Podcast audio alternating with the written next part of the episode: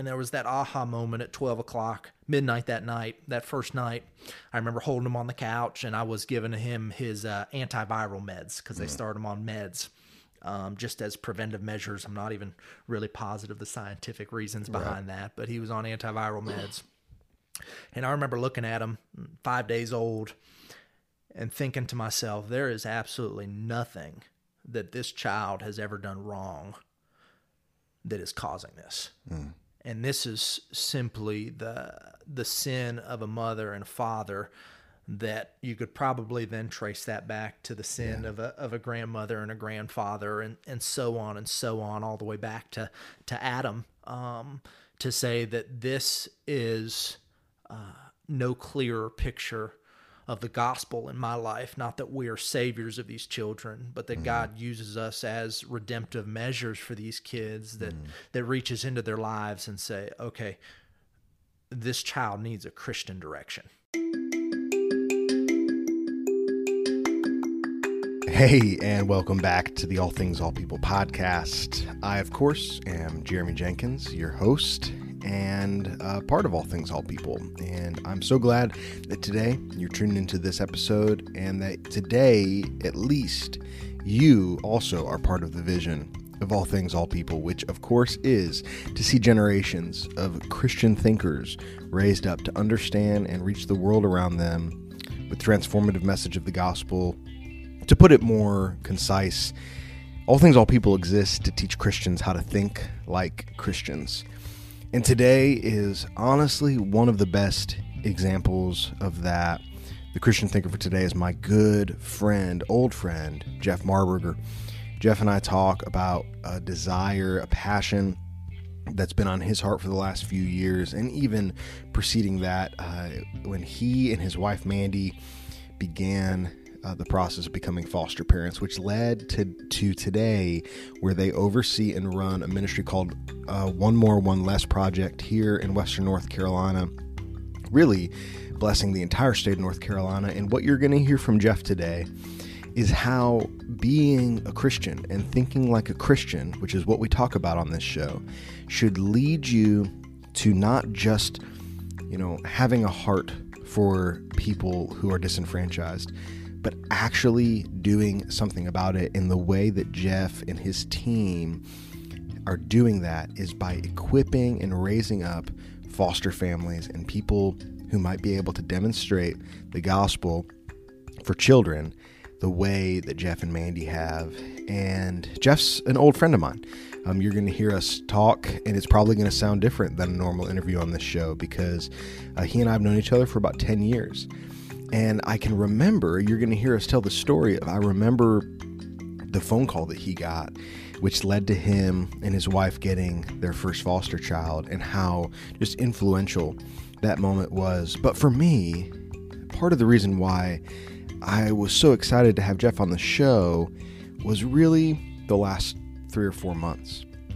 You know, we here in the United States right now are coming out of what has been a tumultuous political season, and it seems as if maybe we're not even really coming out of it. It seems like with every day, there's new bad news, uh, depending on what side of the aisle you're on. But as I processed the presidential election and I reflected on the fact that, um, you know, th- there were just so many divisive things during that season. Well, here's the thing: I am I am very pro-life. Um, I, I truly believe that it is difficult to reconcile a Christian worldview and to not advocate for the life of the unborn. And uh, Donald Trump, our last president here in the U.S., uh, had the opportunity to place three Supreme Court justices on the Supreme Court. And I know that many of you might not really have liked that because maybe you don't think it's difficult to reconcile a Christian worldview with being pro choice. But I do. And uh, so Christians all around the world, really, um, especially here in the United States, began to celebrate the potential of seeing Roe v. Wade, the, the precedent law that allows for uh, the national um, abortion law uh, here in the U.S., uh, people began to think that that might be repealed or at least edited in some way. And it was like the Lord really placed a burden on me. And actually, Dr. Russell Moore and I spoke about this on his episode of the show, where I truly began to feel like Christians were not prepared for the consequences of seeing abortion become less of a reality. And what I mean by that is we're not prepared to help single mothers. We're not prepared to uh, meet the needs of foster children. We're not prepared to deal with the broken homes. And Christians can say all they want that government is not the institution that is supposed to uh, administer the solutions of these problems. And I agree. But if you say that and you and your community of believers is not actively helping, then maybe you shouldn't say that. And, you know, lucky for me, one of my oldest friends, at least adult friends, uh, Jeff Marburger, began to walk me through what we can do about that. And so I'm excited for you to hear this show. If you haven't reviewed the show, go to Apple Podcasts, review the show, share it on social media, share this particular episode with somebody you think needs to hear it. Um, but I'm excited for you to hear today's episode and today's Christian thinker, a good friend of mine personally, Jeff Marburger.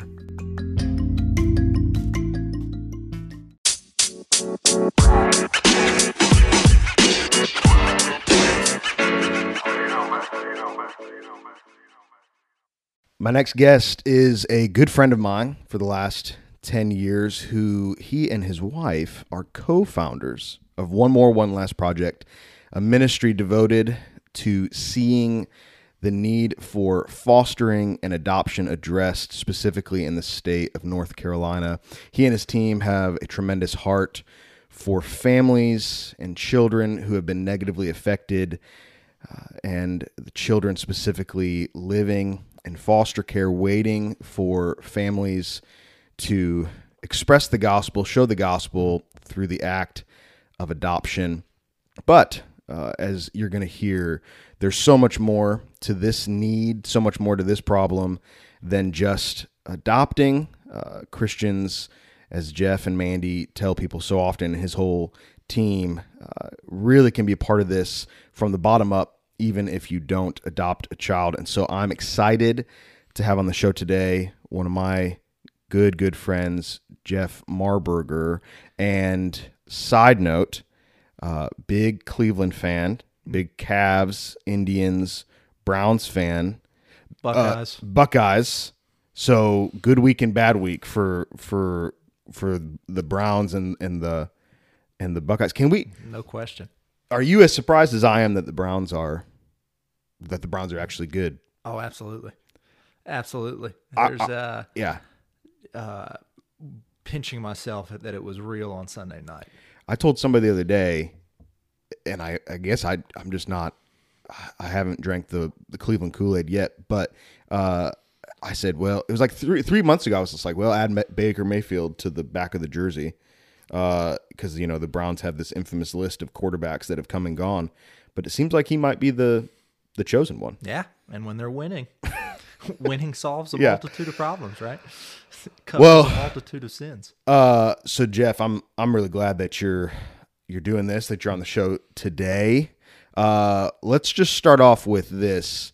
Uh, why why did you and Mandy, uh, who is your lovely wife, and you have an amazing team? I've been actually really impressed with with your team in the early days of, of one more one less and then now you guys are fairly well established but let's just start off with this what was the genesis of starting an organization uh, to to really just I guess address the issue of that we have way too many kids in foster care and it doesn't seem as if Christians are doing doing enough Sure. And so uh, we were exposed to it. Jeremy, you mind if I pray for us? go Get us go started. right ahead Jesus, uh, thank you so much um, that we're your sons and daughters. I thank you that uh, that just uh, frees us up to live in uh, a freedom that is just. I feel like it's so foreign to this world, and so I just pray that uh, uh, we would realize that we're sons and daughters, and from that uh, is is birthed a confidence in who you are. um, as a loving father. And I thank you so much for uh, Jeremy. Thank you for all things, all people. And um, I just pray that you would bless uh, the work of his hands. And just thank you so much for what we've been able to do with One More, One Less project. We love you, Lord. It's in your name we pray. Amen. Amen.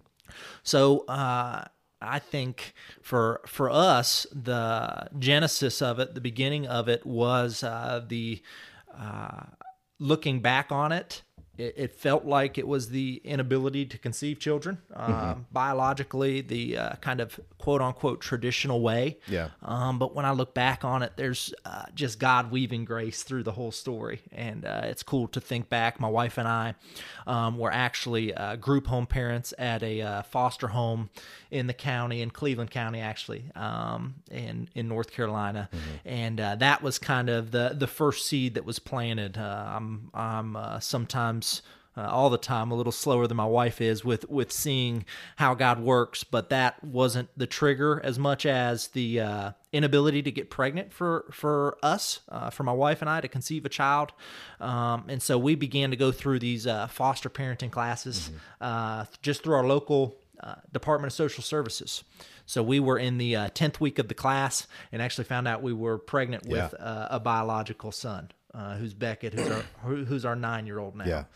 And so this ministry was really birthed through uh, just God weaving grace through our personal stories and then opening our eyes to a much broader need on a, a statewide scale. And even obviously, it's yeah. it's it's everywhere. It's not just yeah. North Carolina.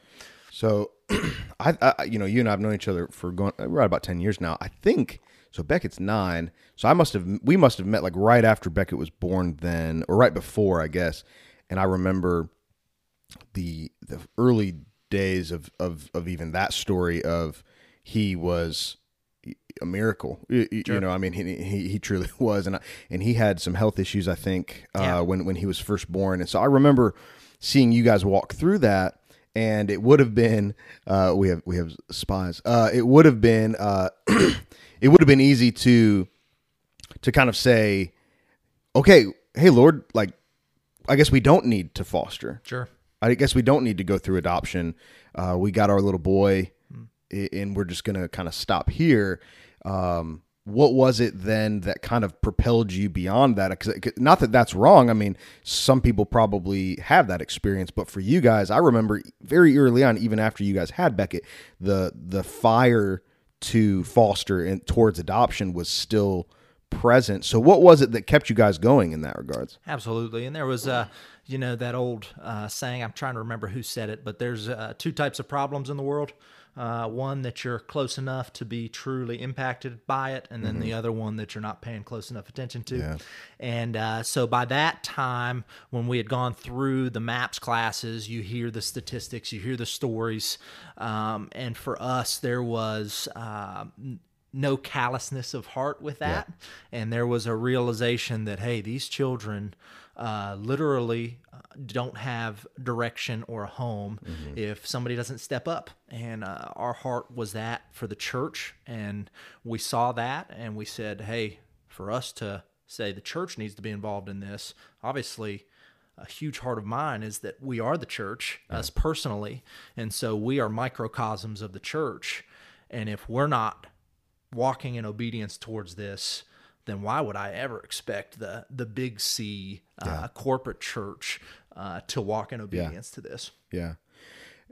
so I suppose instead of standing up on stage and we might say casting vision hmm. for even something that looks like what we would call one more one less project, it, the idea of being like, well, let's just be convicted hmm. and and and move in obedience towards those convictions. I was with you uh, pretty seminal moment has to be for you. I mean, I remember it very vividly. We were in a meeting, and I remember you guys had been waiting basically for the opportunity to foster. Mm. Um, and specifically towards adoption, I believe. Of course, you never really know. I guess when you're getting involved with fostering, this isn't. Right. I mean, this isn't um, like some people adopt and they maybe it's an international adoption to where when they meet that child they know okay i'm likely going to take this child home and this child's going to be mine yeah. in fostering you're really never sure exactly what's going to happen Absolutely. but i remember when you guys got the call for uh, the baby who is now your your child Isaiah, and and I remember, um, I mean, there were questions of health issues. There were questions of what this baby had been through, and just some really. I mean, I remember sitting there, and you and I are the same age, and just being and really being like, so oh oh, so Jeff's Jeff's better than me. Like Jeff's, I mean, because you guys, I mean, I remember you got up out of that meeting. Your brother Josh was actually visiting. He's a good friend of mine as well. Um, and I remember just me and, and another one of our friends, Skip, just looking at each other, going, "He's gonna go pick up this baby," and you know there were some serious health issues, possibly, and family situation, which was obviously not good. And I remember thinking that is maybe the, one of the most amazing things I'd ever seen. Um, walk me through. I mean, even because you've had a lot of. I mean, how many how many children now have you officially adopted? Uh, we've officially adopted two, and then we have two more in our house that are moving towards adoption. So we have five kids total. Right. Yep. Yeah. So that's so so, but the that's insane. So I have two. Yeah, I have two, and I can't handle that. But um, We can't handle ours. What- right. So what what walk walk us through like what was that feeling like? Yeah. Getting that first phone call of going, I don't even know like if every I mean we you and I just said it like your kids are healthy. Uh, it ended up being as I ended up being healthy. My two children are healthy, and we just joked saying we couldn't really handle it. Sure. So walk me then through going. I don't know what's going on here, but I'm going to pick up this baby, and Lord, I'm just gonna trust you. It's cool to relive while you're uh, talking, just being in this building where that Mm-hmm. very thing happened. That happened upstairs from where we're recording this show. Yeah. yeah, such a blessing. Uh, just how the Lord weaves weaves uh, parts of our story um, together, and just being able to stop and realize that. But uh, so Isaiah's mom, biological mom, was uh, HIV positive at the time. That's kind of the health concern that Jeremy's talking about. This was our uh, first call ever with Yeah. foster care. Uh, I remember getting off the phone with uh, my wife Mandy um, down here in the basement, and then walking up to staff meeting, and there it was just like a, a truly um, surreal moment where it was like, okay, what the rubber's getting ready to meet the road. Yeah. You know, it's not uh this isn't some uh, ideal that's out there anymore that I know situations about. Uh, this is always uh, John Piper says, you know, the idea of a toothache and a toothache are far different, and that was really what I was experiencing at that time. That it was. Uh, uh, and I remember I'm not a, a very emotional guy at different times, but that was a, truly emotional moment. And then, uh, Jeremy, I, I'll never forget. I remember that moment. And then it was midnight that night. We picked up Isaiah from the hospital. And uh, they call HIV a very transient disease Yeah. where uh, they can test you for it at the beginning, but they can't tell with certainty whether he has it or not. So the first test came back negative, um, but they said there's still like a, a five to seven percent chance uh, that the disease was hiding from that specific blood Yeah. test, and so they wouldn't know for sure with 100% certainty until like three months. And so you know you start thinking through all the different things that Mm-hmm. uh, the the blood that's uh, with babies, Yeah. and you know you, you think through circumcision and different things like this where you're really close to uh, a child's blood. And so we really processed that. And then there was that aha moment at 12 o'clock, midnight that night, that first night. I remember holding him on the couch and I was giving him his uh, antiviral meds because they start him on meds um, just as preventive measures. I'm not even really positive the scientific reasons behind that, but he was on antiviral meds. And I remember looking at him, five days old, and thinking to myself, there is absolutely nothing that this child has ever done wrong that is causing this. And this is simply the the sin of a mother and a father that you could probably then trace that back to the sin of a of a grandmother and a grandfather and, and so on and so on all the way back to to Adam um, to say that this is uh, no clearer picture of the gospel in my life. Not that we are saviors of these children, but that God uses us as redemptive measures for these kids that that reaches into their lives and say, okay, this child needs a Christian direction, a godly direction that says, hey, this is who Christ is. And while you're at your worst, while you can do absolutely nothing for this family, Yeah. you know, while you're in diapers, while you're pooping yourself, and while Yeah. you need to be fed two Yeah. hours a day, every two hours, um, Jesus stepped in and, and saved us. And so now, what's our response to that? Is our response, okay, that's a problem for somebody else to handle?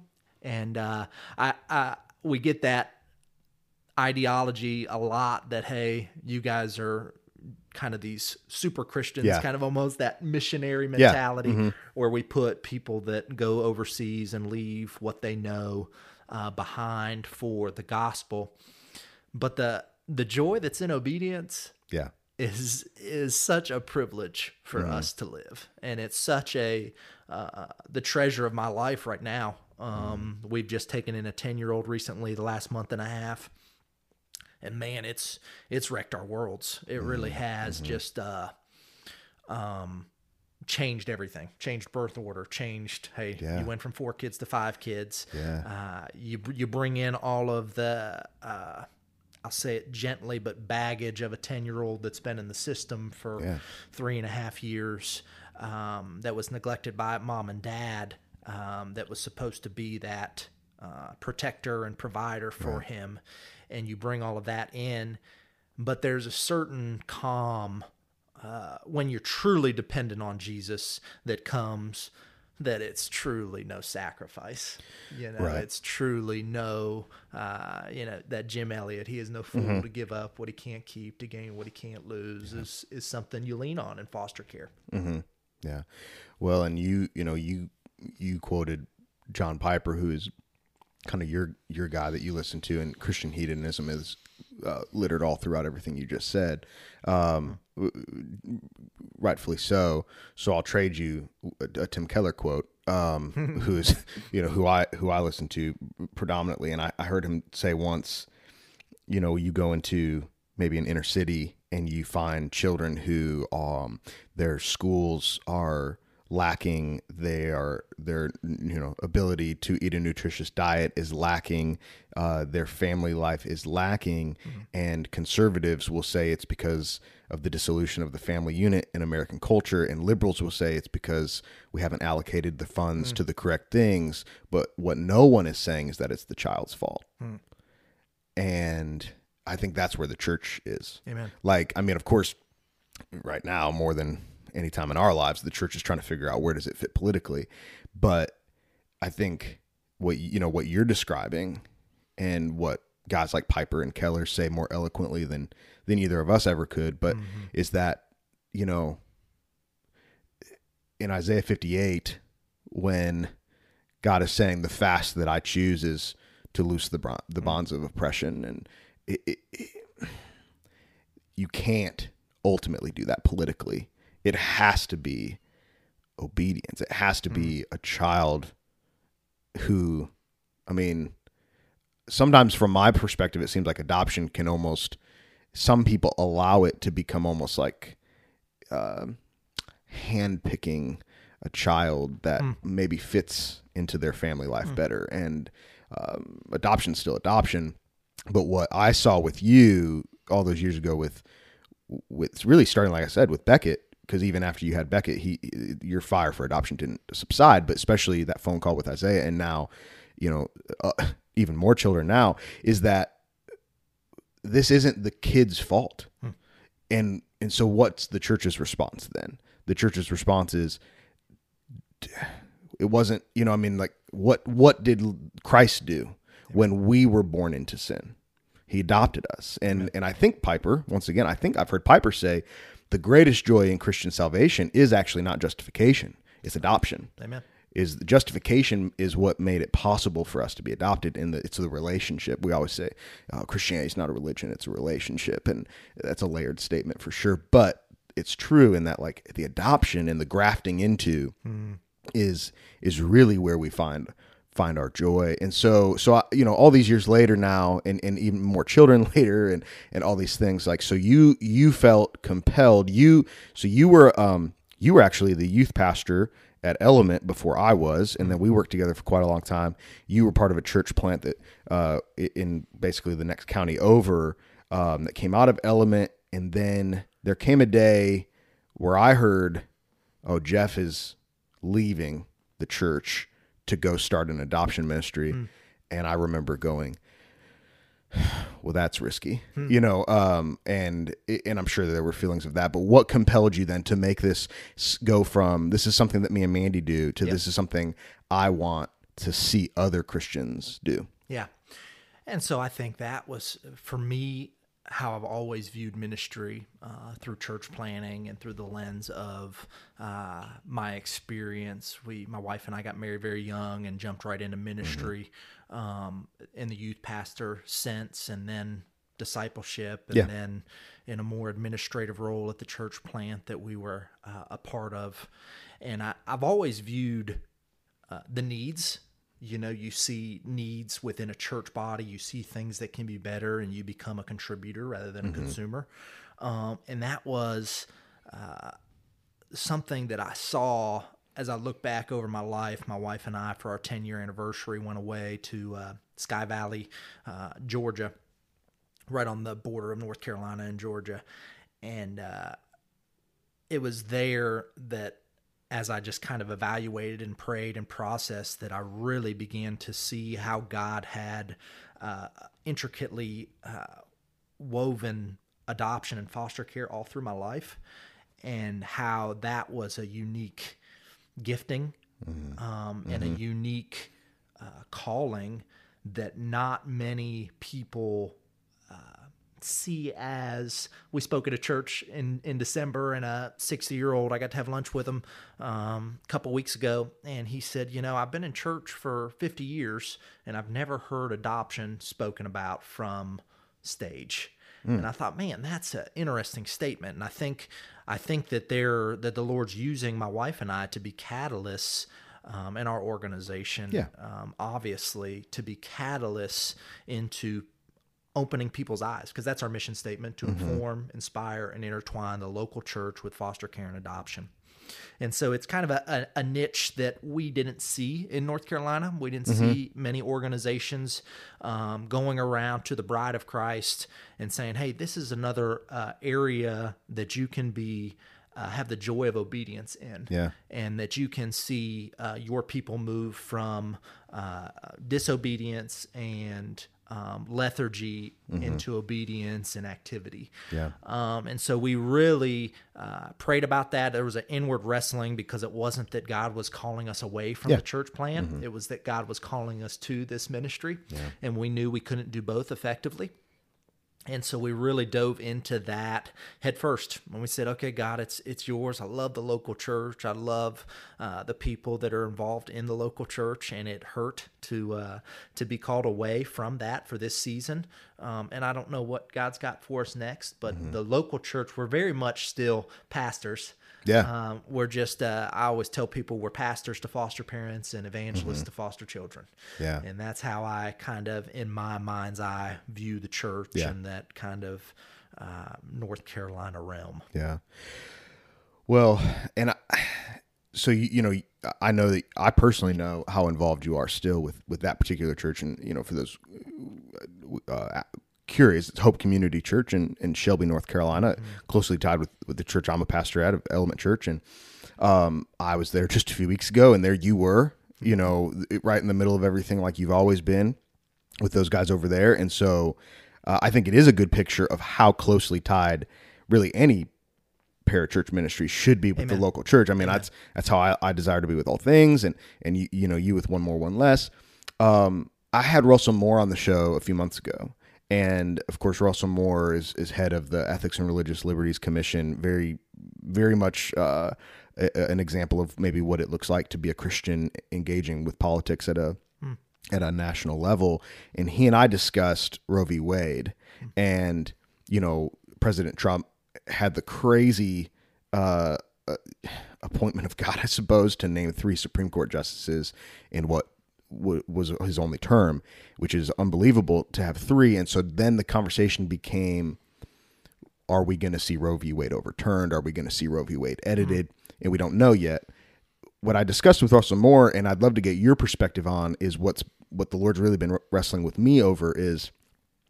It seems to me many Christians, when they hear that Roe v. Wade might is going to be addressed in some form or fashion. They of course celebrate it Sure. at the at the possibility that a, abortion might come to an end, Mm. at least to some degree. I mean, it's if anybody's listening and they think that Roe v. Wade being abolished is going to eradicate abortion, that's just not probably true. But it, but what it would do is make it much more difficult to to to have access to and all these things and, and it's, it's of course something to celebrate as somebody who's ferociously pro-life as both of us are but the conviction of my heart is in pastoring people who are celebrating Roe v. Wade ending possibly or at least being editing is that we will now have more orphans. Hmm. And we will have more mothers and fathers who have no idea how they're going to make this work hmm. if they decide you know now that they're keeping these children that may have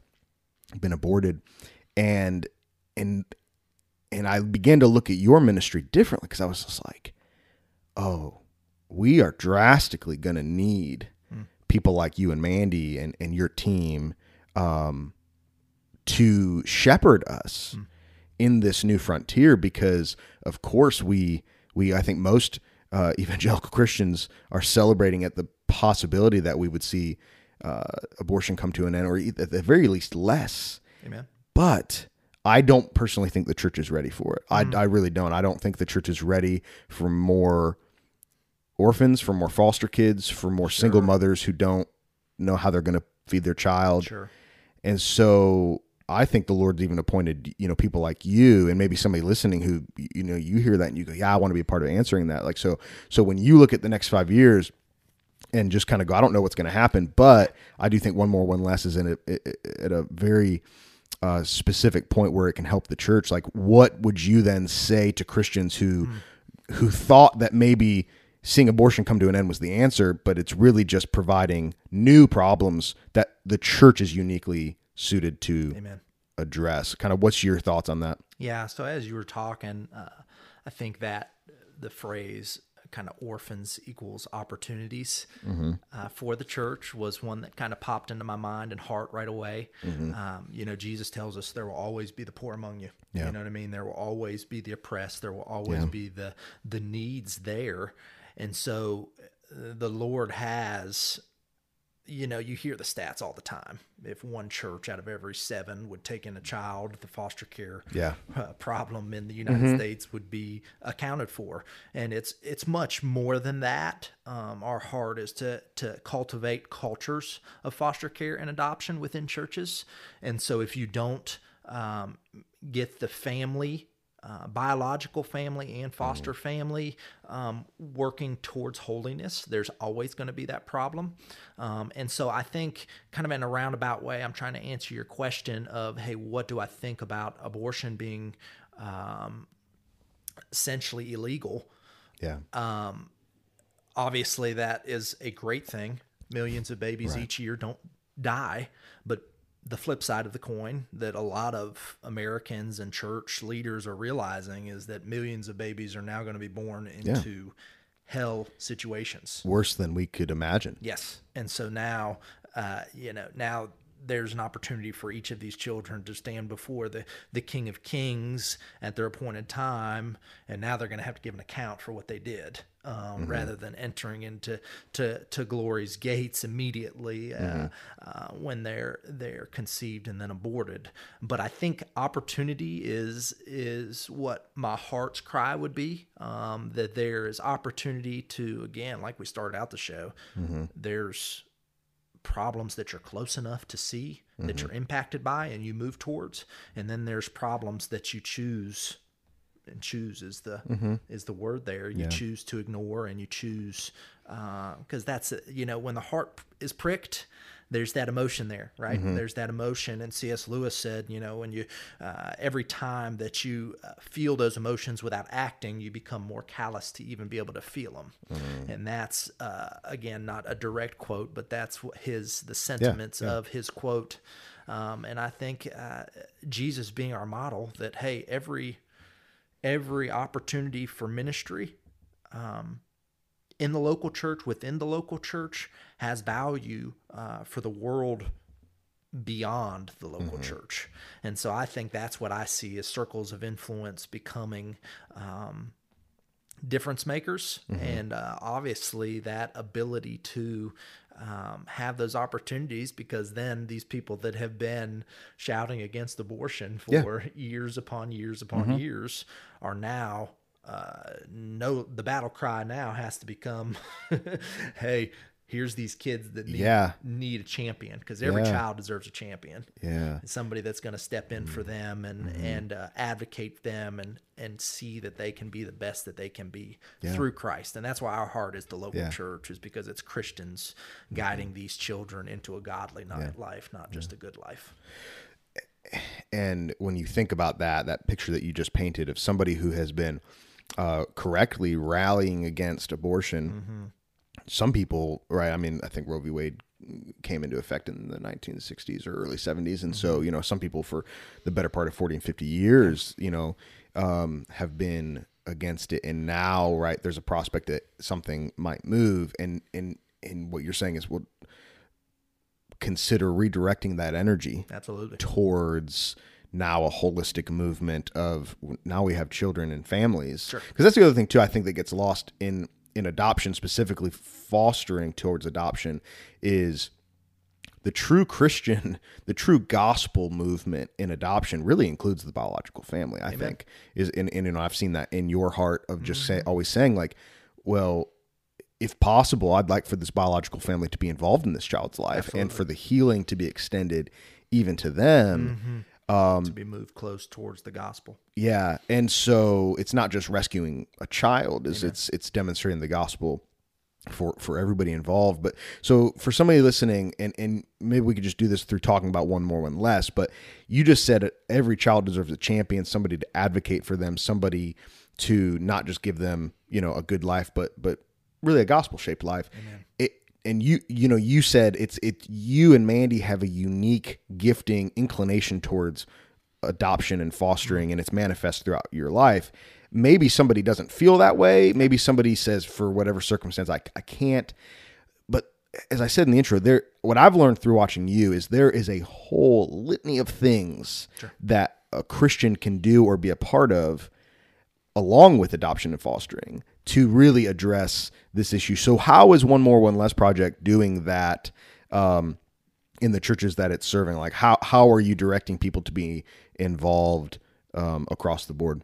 Yeah. So uh, our thirty thousand viewpoint is that you create a funnel. You know, the- a, a funnel which at the bottom of the funnel is foster parents, uh, but at that top of that funnel, uh, there's so many different ways to be engaged in the foster care world, and uh, our organization strives to set up this. Uh, it's almost a system within churches um, that allows people to uh, to taste and see. You know what I'm saying? To taste and see uh, that that foster care is a huge need, and and move that close to them, and then have them be impacted by the gospel uh, to move towards obedience. But there, uh, there's three different ways um, that we really encourage people to engage, and that's through a, a prayer team.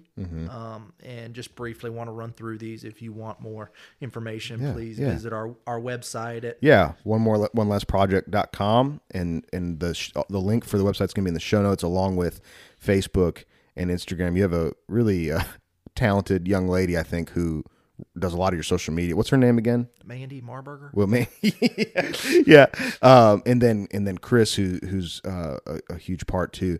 Um, but check out the social media. That's in that's in the show notes, and um, and and check that out for for more detailed information. And you can always reach out to to Jeff. That that information will be there. But yeah, briefly, For sure, but we have a, uh, a prayer director that's a part of our team that covers every aspect of this world in prayer. Uh, you know, and we, we really try to set up a, a, a weekly uh, to bi-weekly prayer meeting um, where people uh, move uh, towards the heart of God through prayer, and so that's one way to be engaged. Um, we don't take that lightly. That's uh, where our organization strives to start and strives to end um, through the power of prayer. And then there's a, a foster parent and guardian ad litem, so you can Yeah. sign up to become a foster parent. And then a guardian ad litem is something that a lot of people aren't aware of. Um, but a guardian ad litem is, is essentially uh, a voice for a child in court. That's their kind of tagline.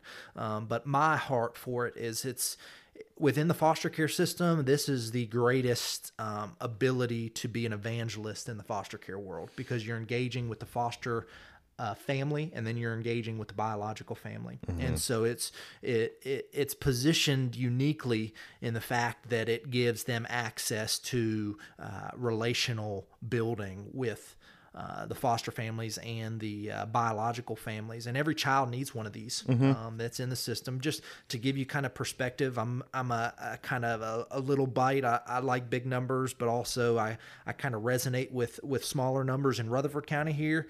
Uh, there's like 18 foster parents licensed mm-hmm. foster homes, mm. and there's like 170 kids that are in the Yeah. foster care system. Those are loose numbers. They they, they change every day, but We're a fairly small county. Yes. But I mean, that 170 is a big number for a mm-hmm. small county. at Cleveland County, um, which is our our home county and the adjacent county here. There's uh, about uh, 75 licensed foster homes, and then there's about 200 kids.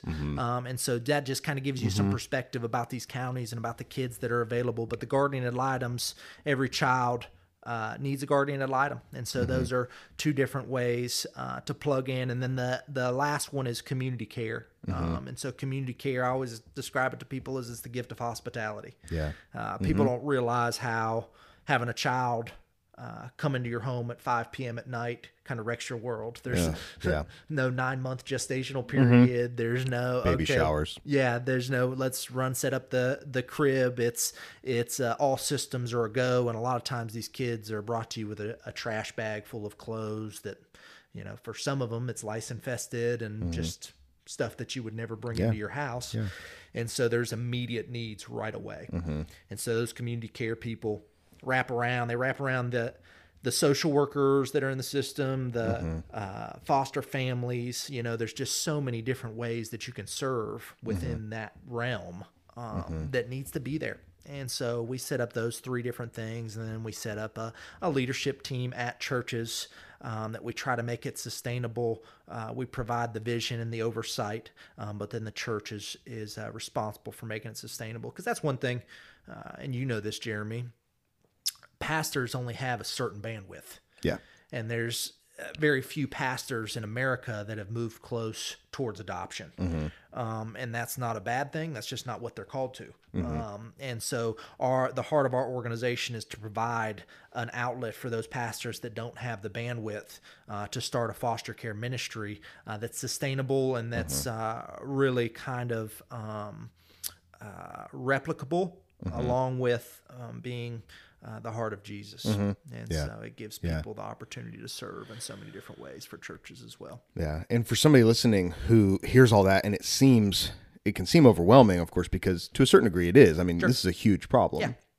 And so the answer is not going to be easy. Amen. Amen. But it, the picture I think that you're painting really is that, you know, you need, you need one, one family, maybe, obviously more than opt, ideally more than that, but, but that one family needs a team of people around them, you know, and, and in, in prayer, in helping in these circumstances where, you know, children are being brought to them and they don't have anything and, mm. and things like that. So the picture that I've seen in one more one less is the idea that you know uh, the church even for foster families outside of the church right? There's a lot of most of those foster families are not tied to the church mm. And so what an amazing opportunity the church has to say hey we don't have anybody in our church who is able or willing to foster anybody right now. So the so the common answer then would be we can't be involved. Hmm. Do you have anybody who'd be willing to start a community care team to to reach out to the foster families, to reach out to the social workers, to reach out to the guardian ad litems and say, "Hey, can we do your laundry? Can we can we throw a baby shower for some new foster parents who don't have any toys, cribs, high chairs, formula, so on, so on. Um, because this is just stuff that like this is what I'm saying is like the government cannot answer some of these problems. I mean, they you know DSS or whatever organization uh, regionally you know is is is in your uh, locale is like they can't provide every need. And and and so the church really needs to fill in the gaps and and maybe even uh, go over and above that.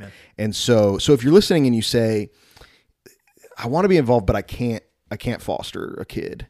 that I, what I'm hearing from you guys is that's not the only way to help this problem. And if we're truly looking to be, you know, gospel saturated people, is find a foster family that is not in the church Amen. and serve them Amen. and then serve the kids and then serve the biological family and serve the social worker and and so there's a just a tremendous opportunity and it's not just i mean if your church starts a ministry uh, regarding it that's great Amen. but it doesn't have to be Sure. a church ministry it can just be you you know and so so i to me man i mean I've, I mean, I've respected it from the beginning, and like I said, going way back to that first call mm-hmm. in, you know, in our staff meeting where you left to go pick up a baby that might have HIV, and I was just, you know, and I joked and said, "Oh, Jeff's better than me." You know, you said, "Yeah, we we tend to glorify these people, but really, it's just, am I? If you're listening, are you being obedient in these mm. small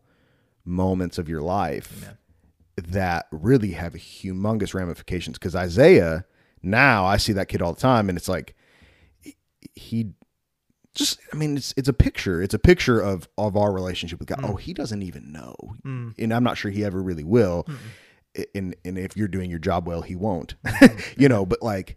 He, we don't even really know what our father did for us Amen. to the fullest extent. Mm. And the small picture of it that we do have should knock us over. And I see that in how you are with with all of your kids.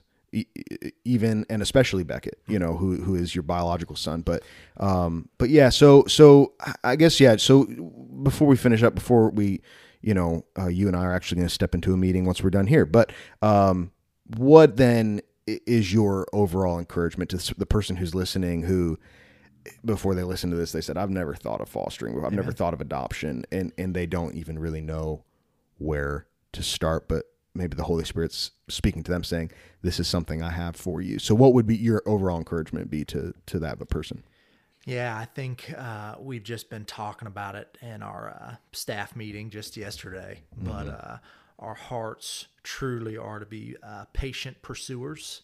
Uh, that's a, a phrase that the Lord's brought into into our hearts. Our uh, one more, one less project director, uh, a guy named Chris Gray. Yeah. uh, he says uh, constantly. Uh, DSS's job, the state's job, is to refrain evil. The church's job is to instill the gospel, um, and there's a big difference there, and uh, rightfully so. Uh, it's the church's job to instill the gospel and to show the gospel. And so, if you're listening and there's uh, ever been a, a thought, or there's right now just a, a movement in your heart towards this, uh, people that want to do something usually end up doing something. yeah You know, my grandma Kay uh, is famous for saying that people do what they want to do, and Yeah. as simple as that statement sounds, Yeah. uh, the depth of it is is so far above and below the surface um, that people that want to get involved in foster care and adoption are going to find out how to get involved in foster care and adoption. And so, be a patient pursuer. I think uh, consumerism has crept all through the local church, um, and that has reared its ugly head as we've started this ministry that the excuses and the blame game is shifted from uh, the church to the state. And as christians we're called to be patient pursuers. Uh, because jesus patiently pursued you and i right jeremy? I mean there's never uh, a clearer picture of patience than in my heart and mind than of my salvation.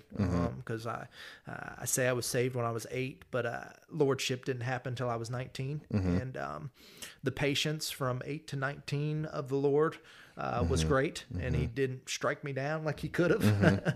and there's a, a, a a keen awareness of that in my heart and mind when it comes to foster care and adoption, because it's a mess. There's no part of it that is neatly wrapped in a bow. Um, but when you patiently pursue the gospel, your heart can't but patiently pursue these kids. And so I, I pray that that's your heart as you listen, that there's going to be bumps, there's going to be discouragement, there's going to be setbacks, there's going to be uh, long, long nights, there's going to be court cases that you don't think should go the way that they go um, through this foster care process. Um, but when you patiently pursue Christ, it allows you to keep the gospel's focus on the child rather than the system. And that would be my prayer for Yeah. the church as a whole. Yeah, the whole church. Um, well, if you're listening to this and and just even if all you want is just hey i just want to find out a little bit more like jeff said make sure to check out one more one less project.com um, and social media facebook and instagram is linked in uh, social if you're in the state of north carolina um, one more one less project is is especially available to you. Reach out to them, uh, talk to Jeff, talk to Chris, um, uh, just about what you can be doing in the state of North Carolina, which is their heart uh, specifically.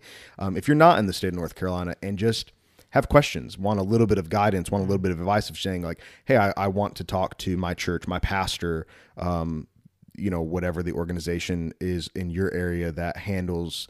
Uh, you know, like a Department of Social Services or Child and Family Services, uh, reach out to to these guys and just just start a conversation with them um, because their heart is to to help people all all over, um, not just in North Carolina. Um, even though that is certainly their focus, and so uh, Jeff, uh, thank you so mm-hmm. much, not just for doing the show, but for what you guys are doing. You and Mandy, phenomenal examples, I think, to really what's going to end up becoming generations of Christians who uh, who are seeking after the face of God and, and desiring to be obedient, and they're learning through you guys of new ways to be obedient that they probably never saw Amen. coming. And your whole team um, no just do a phenomenal job. So I appreciate it, man, and I really do hope that uh, you continue to get more and more opportunities to to minister in the way that the Lord's been leading you. Praise God. Thanks so much, Jeremy.